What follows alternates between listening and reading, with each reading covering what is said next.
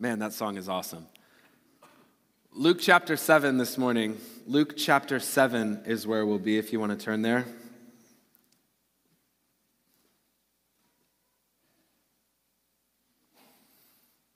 The words will be up on the screen, but like last week, we'll be jumping around a little bit, so it might help to have it in front of you. And we're going to start in verse 36.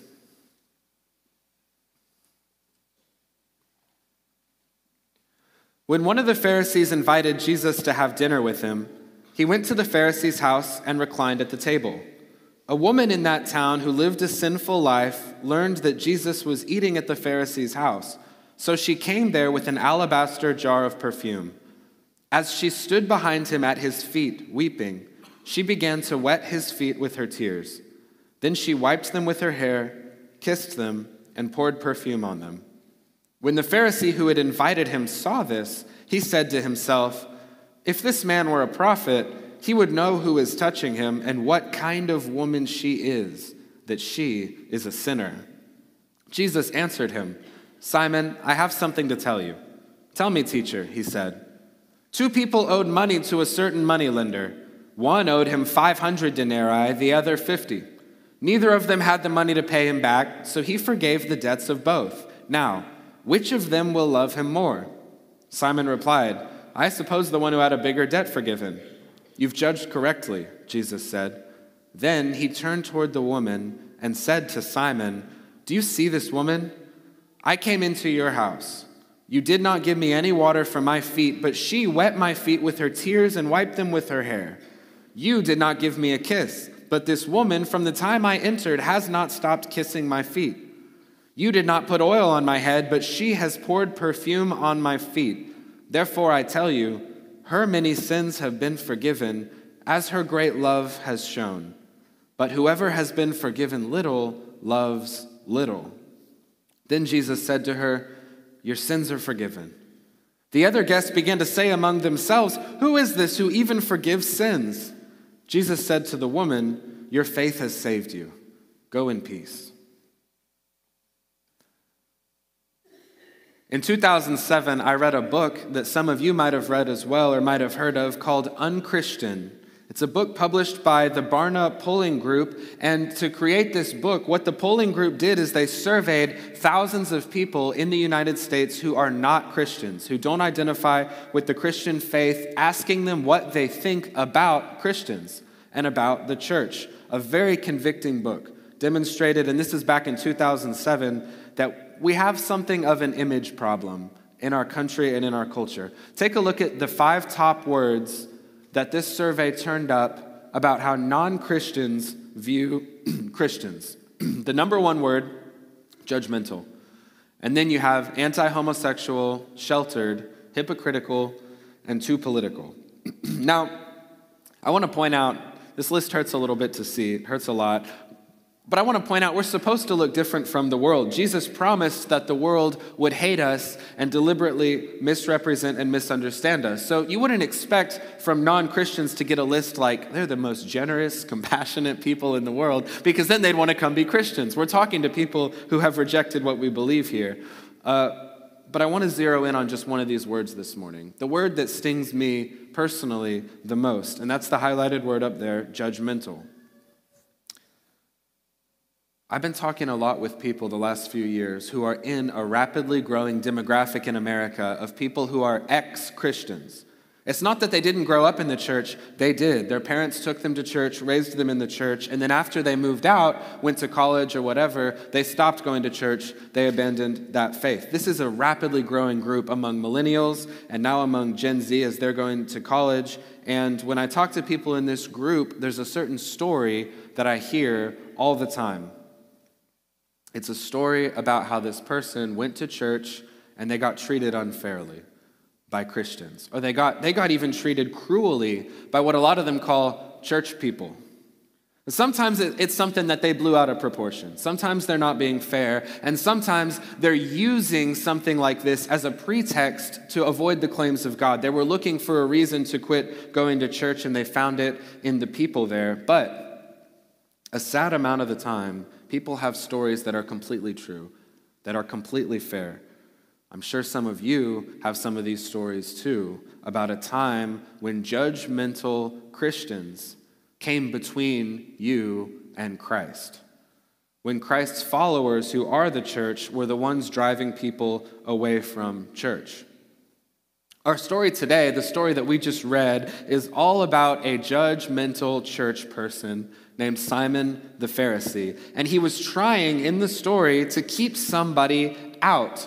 And at first, when you read the story, you think it's this sinful woman. He sees her, he knows she's a sinner, and he wants to play the gatekeeper and keep her out. But if you look more closely at the story, the person he's really trying to keep out, even more than her, is Jesus. This is always the case when we judge people. When we're judging people and trying to be the gatekeepers at church, we think we're trying to keep out the sinners, the sinful people, but the person that we're really holding at arm's length, who we're really keeping out every time, is Jesus. We're not keeping them out of church, we're keeping Jesus out of our own hearts. I want to confess to all of you this morning the reason that word judgmental jumps off the list at me is because this is a huge struggle for me. I struggle a lot with being a judgmental person. I'm guessing a lot of you do too, but I, I just got to confess. Confession is a biblical command, and I want to tell you, I judge people. I, I judge people like it's my full time job. I see people, I judge them. It's like when they hit your hammer and the knee jerk reaction. It's a reflex. I've trained my mind unintentionally to look for cues in the way people act and talk and how they present themselves that help me to judge them and sort them. Any of you ever sort people into categories? Maybe you know what that feels like. You walk into a room and it's like, who, who here is on my team and who's not on my team? Who's like me and who's not like me? Who are the people who are in and out? And you're always collecting all these different clues and pieces of evidence to build your case for people or against them. It makes me feel comfortable to judge people when I'm insecure, but a lot of times, if I'm being honest, what this does is it helps me hold people at arm's length instead of taking them seriously. By judging people, I can slap a label on them, a stereotype. I can caricaturize and simplify them so that I don't have to really engage with who they are and what they actually believe. For example, if I was at a dinner party with a bunch of my friends sitting around a table, and a woman came in and got down on the floor and started crying on somebody's feet, and then dumped out an entire bottle of perfume on the floor. When I try to put myself into the story that we just read, I would be judging this woman. More on this later. But if this is your struggle too, if that resonates with you, keep this in mind as we talk about this story. This is a story about a proud Pharisee who judged a sinful woman, but it's really a story about a proud Pharisee and a sinful woman who both judged Jesus. Take a look back at verse 39 at what this Pharisee said. And this is our if sentence for the week. In this series, we're talking about the word if, more on that later, but take a look at this sentence. He says, If this man were a prophet, he would know who is touching him and what kind of woman she is, that she is a sinner. Why did Simon the Pharisee invite Jesus over for dinner in the first place? Well, here's my theory, and I'll show you where I get this. My theory is that the whole reason this dinner happened, the whole reason this Pharisee invited Jesus over in the first place, was to judge him, was to decide if he's real or not. And the story is full of clues. First, the dinner. When you start reading this story, you might think what I thought. Why is the woman there? Like, if he thinks she's so sinful, such a dirty and bad person, why is she at your house? Why'd you invite her to your party? Well, when I started to read about this, what I learned is dinners, ancient uh, dinners like this, especially high and fancy dinners that had prestigious guests, were often open to the public. It's kind of a weird custom. We don't do anything like this today, but you would have a dinner at your house. You would invite prestigious people, and then you would open your doors that the public could come in and sort of spectate. They weren't invited to eat or to be part of the conversation, but they could come in and they could watch. And uh, that's what's happening here. That's why this woman is here at the house. Simon the Pharisee seems to have caught wind of some young upstart rabbi gaining a huge following. And did he go out to the countryside or go out to the temple to try and find Jesus there and listen to him? Or was this invitation his way of saying, No, you come to me so that I can decide who you are? We don't know. But either way, Simon is excited to have over this prestigious guest in front of his friends, and his plan is to cross examine Jesus in front of everybody and prove that he's not who he says he is. Maybe I'm just judging Simon. Like I said, I struggle with judging people. But there's two places I'm getting this in our story. First, Simon is disrespectful towards Jesus in the way that he treats him. Jesus calls him out in front of everybody. He withholds all the common formalities that you would show to somebody who came over to your house. He doesn't offer Jesus water to wash his feet. Everybody would have done that to any guest that came through their door. He doesn't greet him with a kiss, which is customary. That's how they greeted each other. That's disrespectful. He didn't put oil on his head, which is a sign of honor and respect. So, right out of the gate, Simon invites over a guest of honor, but he's not treating him like it. And second, when this woman comes up to his honored guest and starts touching his feet, starts kissing his feet, and Simon thinks she's so dirty and beneath him and gross, he doesn't try to stop her. He doesn't try to drive her away or chase her away from his honored guest like you'd think he would do if he was so appalled. Instead, he sits back and judges. His first thought is how he can use this woman to discredit Jesus in his mind and heart. He folds his arms and he thinks, checkmate. If this man were really a prophet, he would know who she is, so he's clearly nothing special, and now everybody at my party can see the proof.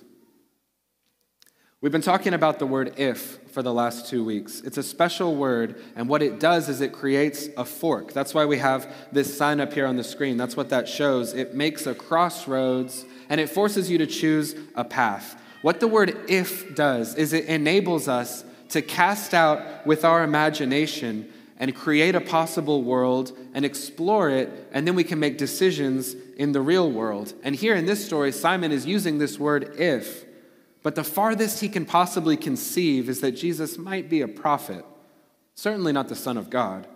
And even then, he's eager to jump on the first opportunity to discredit him and dismiss him. On the other hand, you've got the woman the sinful woman.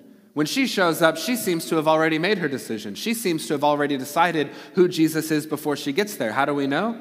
Because she brought this really expensive jar of perfume with her to the party. This was a premeditated act. She didn't invite Jesus to her house party to judge him. At some point, she's already encountered him or he found her, and now she's trying to get closer. And in order to get closer to Jesus, she's willing to absolutely humiliate herself.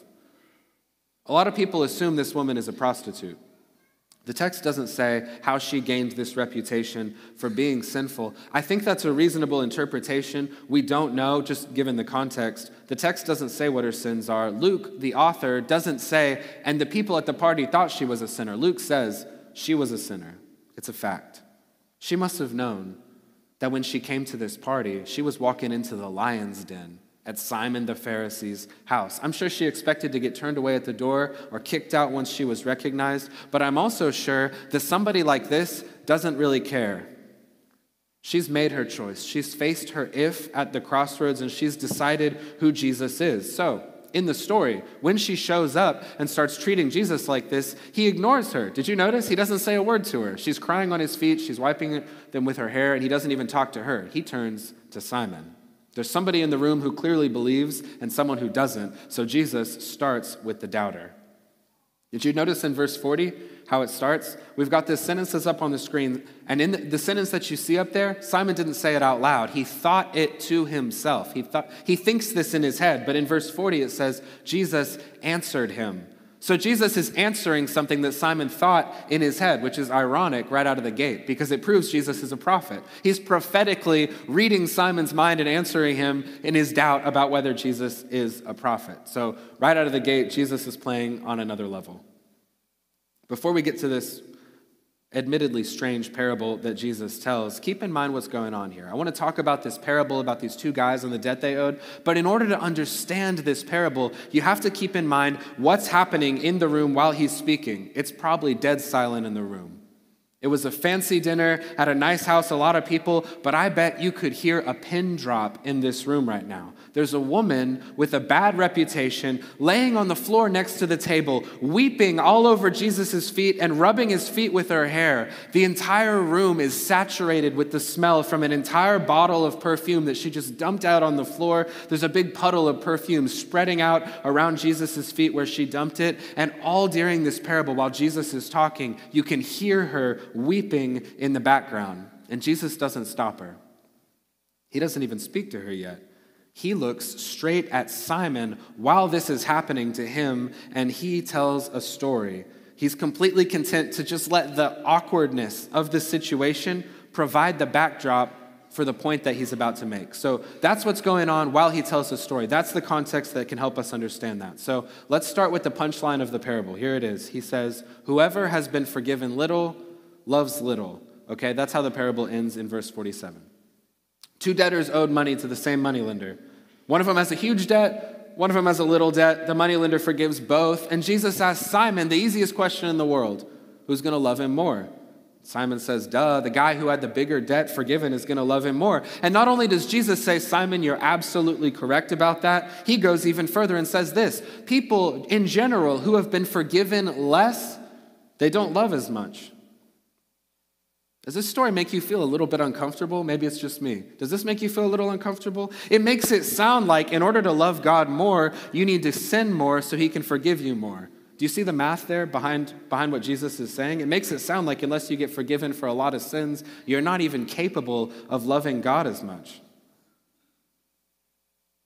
Jesus gives the answer to this right in the middle of the parable, if you're paying attention if we read the parable through Simon's eyes, picturing what's happening in the room while he says it. See, when Jesus mentions there's two debtors, one with a big debt, one with a small debt. Simon is thinking what I thought when I first read the story and what you might have thought when you first heard it. The big debtor represents the sinful woman, obviously. She's sinful, so she owes a huge debt. The small debtor represents Simon the Pharisee, right? She's a known sinner. Her reputation is so bad she walks through the door and people just cringe. And then you've got Simon the Pharisee. Not only is he a student of God's law, knows it backwards and forwards, he's the teacher, he's the enforcer of God's law. But look at what Jesus says, how he applies the parable.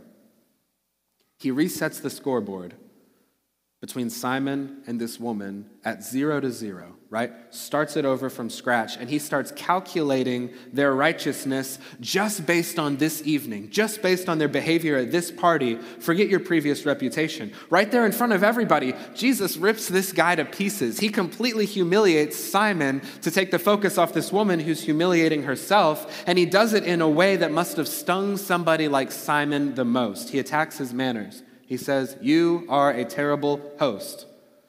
Simon didn't wash Jesus' feet, but this sinful woman is doing it with her tears. Simon didn't greet Jesus with a kiss, but this woman has not stopped kissing his feet. Simon didn't anoint Jesus with oil, she's poured perfume on his feet. If you just look at this one party, just starting tonight, this woman versus Simon, it's three to zero on the scale of righteous works that they're doing. Now, Jesus doesn't care about keeping score with righteous works. The Bible's completely clear, but he knows that's how Simon is thinking. He's saying, even if we were playing this game by your own rules, keeping tabs on righteousness, she's winning in this room tonight. And somebody as image focused as Simon would have immediately seen that what Jesus was saying, why he said all that, was to show Simon his place in the parable. Jesus was not saying that Simon owes the little debt and the woman owes the big debt, okay? That is not the point of this story at all. Jesus is saying Simon sees himself as owing a little debt and sees the woman as owing a big debt. What's the reality? Everybody owes 500 denarii. Everybody owes 5 billion denarii. Okay, everybody owes infinite denarii. You cannot calculate how great your debt is. Some of us just don't know how great our debt is because we're too busy comparing ourselves to others. That's what this parable means. There is no guy who owes a small debt who's incapable of loving God as much as the guy who owes the big debt. That guy doesn't exist. But you know who does? The self righteous churchgoer, the arrogant legalist The holier than thou judgmentalist who thinks, I owe God a smaller debt than the rest of these sinners, and God should be grateful to have somebody like me on his team. This is not a story about a sinful woman and a righteous Pharisee. It's a story about a humble sinner and an arrogant sinner. Which one are you? Take a look at what the New Testament teaches about sin. James chapter 2 verse 10 says, "Whoever keeps the whole law and yet stumbles at just one point is guilty of breaking all of it." Romans 3 says, For all have sinned and fall short of the glory of God, and all are justified freely by grace through the redemption that came through Christ Jesus. Look at what these verses say. If you keep the entire law every second of your life and you stumble at just one point, you might as well have broken the whole thing. If you read Jesus' parable and you're thinking in your head, well, what about all the good people who owe the little debt? They don't owe very much. You're saying they can't love Jesus as much as all the bad people who owe the big debts? Then you don't understand humanity. And I think maybe you don't understand the gospel. There are no good people. There are no people who owe small debts. All have sinned. Breaking one law means you've broken all of it. There are just bad people and people who overestimate themselves. In Luke 5, when Jesus says, It's not the healthy who need a doctor, but the sick. I have not come to call the righteous, but sinners to repentance. He's not saying, I'm not here to save righteous people. He's saying, There are no righteous people. You're all sick. You're all sinners. I'm the only hope you have. It's just, do you recognize that or not? Let's talk about that word judgmental because there's a lot of ex Christians in this growing demographic, and that's the first word that comes to their mind when they think about us. So let's talk about judgmental. People who say, I don't want to go to church because those Christians there, they just judge me. I used to go there, I grew up there, but I don't want to go back because all church people do is judge each other. Simon saw this woman come into his house. He did not even think whether she might benefit from hearing Jesus' teaching or could be changed by the power of God. Look back at what he said. He said, She doesn't belong here, and if he were a prophet, he would know that. Sitting here in church this morning, who doesn't belong here? Who doesn't belong here? let's be honest. I want to talk to our college students about this one, actually, uh, and the youth group, too, actually, while we're at it, for that matter. Somebody's here who you know was out Friday night drinking. They go to, he was at Northgate, she was at that house party. He hangs out with that group of friends. I saw her at the liquor store. They party on Friday and Saturday. They think they can party all weekend and then come to church on Sunday and act like nothing happened. Those partiers, they don't belong here with us Christians. They're a bunch of hypocrites. If this Jesus was really a prophet and was here at church right now, he would know what kind of man that is who's singing to him this morning, what kind of woman that is who's praying him today. He would, he would know that they're sinners. Sitting here and looking around in church right now, who doesn't belong? You know, everybody knows she sleeps around. Everybody knows that he goes on dates with anybody. They've been with I don't know how many people. I heard he's gay or she's a lesbian. I heard he's a porn addict all of these sinners. They think they can go out all week long and act however they want and do whatever they want and then walk into our clean church on Sunday morning like there's nothing wrong and God won't know how dirty they are. If Jesus was really a prophet, he would see right through their act.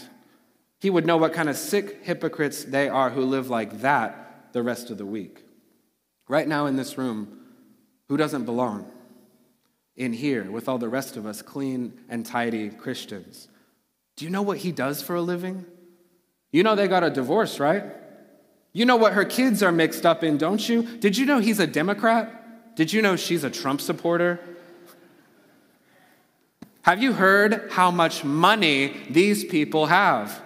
Can you believe she would wear something like that? Can you believe how he talks as soon as he's not around church people? If this Jesus was really a prophet, he would see right through all of them. He wouldn't want them in our church. He wouldn't want them representing us. And he wouldn't want their fake tears and their dirty lips on his holy feet.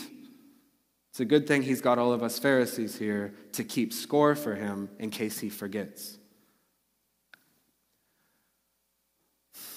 God forgive our wicked minds. God, have mercy on our wretched, judgmental hearts. Listen, from one sinner to another, I know this is heavy stuff, but just from one sinner to another, I've sat around here and thought every single accusation that I just said. My name is Zach, and I struggle with being a very judgmental person. My name is Simon the Pharisee, and sometimes I think God is lucky to have a guy like me on his team to have me as his scorekeeper. The word if comes along and it creates a crossroads. You have to decide whether Jesus is real or he's not. And this if in the sentence on the screen that Simon drops is one of the most dangerous ones in the world. He says, if Jesus was real, he would reject some people for being too far gone. If imagines a world that might exist, and even in Simon's wildest imagination, he cannot comprehend, it's not an option, that Jesus just might know exactly who she is. He just might know exactly what she's done and still welcome her act of love. In his imagination, that's impossible. Simon says, if this Jesus was a prophet, but his judgmental heart has already closed off that option because he, Simon, decided that this woman was too sinful to deserve Jesus' love. Look, the reason so many Christians think that church is judgmental is the exact same reason that we so often act like Simon the Pharisee and try to tell Jesus who is and isn't allowed through the door. The reason is because we forget what this place is. We forget what church is for. Jesus is crystal clear. The church is not a resort, it's a hospital. We're not here because we're good people. We're here because we know we're not and we can't be no matter how hard we try. And Jesus came along and loved us anyway and saved us regardless. And so we worship at his feet. We bring him our tears week after week as we realize again and again just how massive our debt really is before he wiped it clean. You know who doesn't belong here? You know who doesn't belong in church, who shouldn't come through that door? The healthy, the righteous. If you're self sufficient, if you're good enough, if you don't need saving, you are wasting your time in church. You have no reason to worship a God of salvation or to learn about a Savior who came to call not the righteous, but the sinners. I don't know about you, but I need help. I can't quit judging people, and I need help. I need a Savior. I'm a slave to my secrets. I'm addicted to my habits and I need help. I need someone who can free me from it. My life without Jesus Christ is unmanageable, it is unbearable. Without Him, it's pointless and it's hopeless. And if you want to judge me for saying that, that's fine. I'll be waiting here with open arms when you realize you're the same way. That's what we do here. We'll welcome you with open arms into this broken family of recovering sinners who get together week after week trying to be better together. This series is called Lord, If It's You. We've been talking a lot about us this morning, so let's end with what's important the reason we're here. Let's talk about Jesus. Just picture in this story the ocean of love in his eyes when he looks at the tender sinner weeping at his feet. But don't forget the unshakable love in his voice when he's addressing the arrogant sinners who are questioning his mercy. Jesus, the one, the only one who has a complete and accurate list of every sin committed by every sinner in this room. He is the one who is qualified to judge, not you.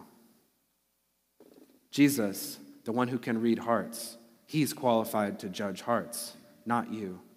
Jesus, the one who took every single sin committed by all of us on his back, carried it up Calvary, and died for all of those sins. He's the one who can remember what they are, and he doesn't need your help keeping score. Jesus, who will never rule anybody out, he doesn't give up on anyone, no matter how big their debt is. Jesus finally turns to the woman at the end of the story. After he's done ripping Simon's ego to shreds, he turns to the woman and he finally talks to her. And as soon as he starts talking to her, she has his undivided attention. He never talks to Simon again, he never talks to anybody else in the room. Once he's done addressing the unbelief in the room, he turns to the believer and he says to her the greatest sentence she'll ever hear in her life. He says, Your sins are forgiven. In that moment, when she felt the forgiveness of God washing over her, Do you think she cared about Simon sitting across the room judging her? Do you think she even noticed? Do you think it bothered her at all that she was in this room full of fancy, clean, judgmental sinners? No. She had just received forgiveness for those sins from the only person qualified to do it. There's no chance that she was worried that these other people were judging her. If you're here this morning and you've been hurt by judgmental Christians, you've had Christians stand between you and the door and try and keep you out, this woman's response is your model today. Listen for the voice of Jesus and don't let the voices of his followers drown him out. Find your way to his feet, no matter what setting he is in, no matter who you have to go through, no matter what, no matter how you have to humble yourself. And if you're like me, if your own judgmental heart needs to repent and needs to fall at his feet, Jesus has the same message for you in this story as he had for the woman. Your sins are forgiven. Your faith has saved you. Go in peace. Let's pray.